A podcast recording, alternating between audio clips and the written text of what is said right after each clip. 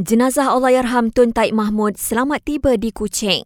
Premier Sarawak berkata, orang ramai dialu-alukan beri penghormatan terakhir kepada Allahyarham Tun Taib Mahmud esok. Jenazah akan dibawa ke Dewan Undangan Negeri pada 22 hari bulan Februari, Khamis, di mana orang ramai boleh memberi penghormatan terakhir mulai jam 8 hingga 12 tengah hari. Tan Sri Abang Johari turut dedahkan Allahyarham Tun Taib Mahmud merupakan penggemar filem Allahyarham Tan Sri P. Ramlee. Tambahnya, Allahyarham sifatkan filem arahan seniman negara itu mempunyai mesej mendalam berkaitan dengan kehidupan seharian.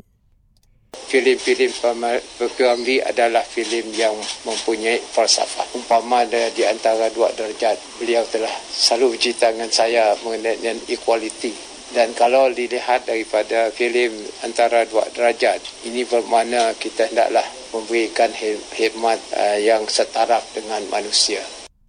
Jenazah bekas yang dipetua Sarawak itu akan dikebumikan di tanah perkuburan keluarga di Demak Jaya sejurus selesai solat jenazah. Sementara itu, kerajaan Sarawak mengisytiharkan berkabung selama 2 hari bermula hari ini. Bendera di seluruh Sarawak juga akan dikibarkan separuh tiang dan sebarang acara hiburan ditangguhkan.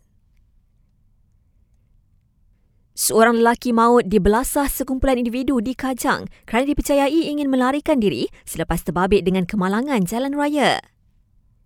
Akhir sekali, Alif Sata and the Locos akan menjalankan siri jelajah ke United Kingdom dan Perancis selama 2 minggu bermula 20 April depan. Berikan tajuk lagu yang disiolkan untuk memenangi sebahagian wang tunai RM7,500 dalam siulan sinar menyinari hidupmu.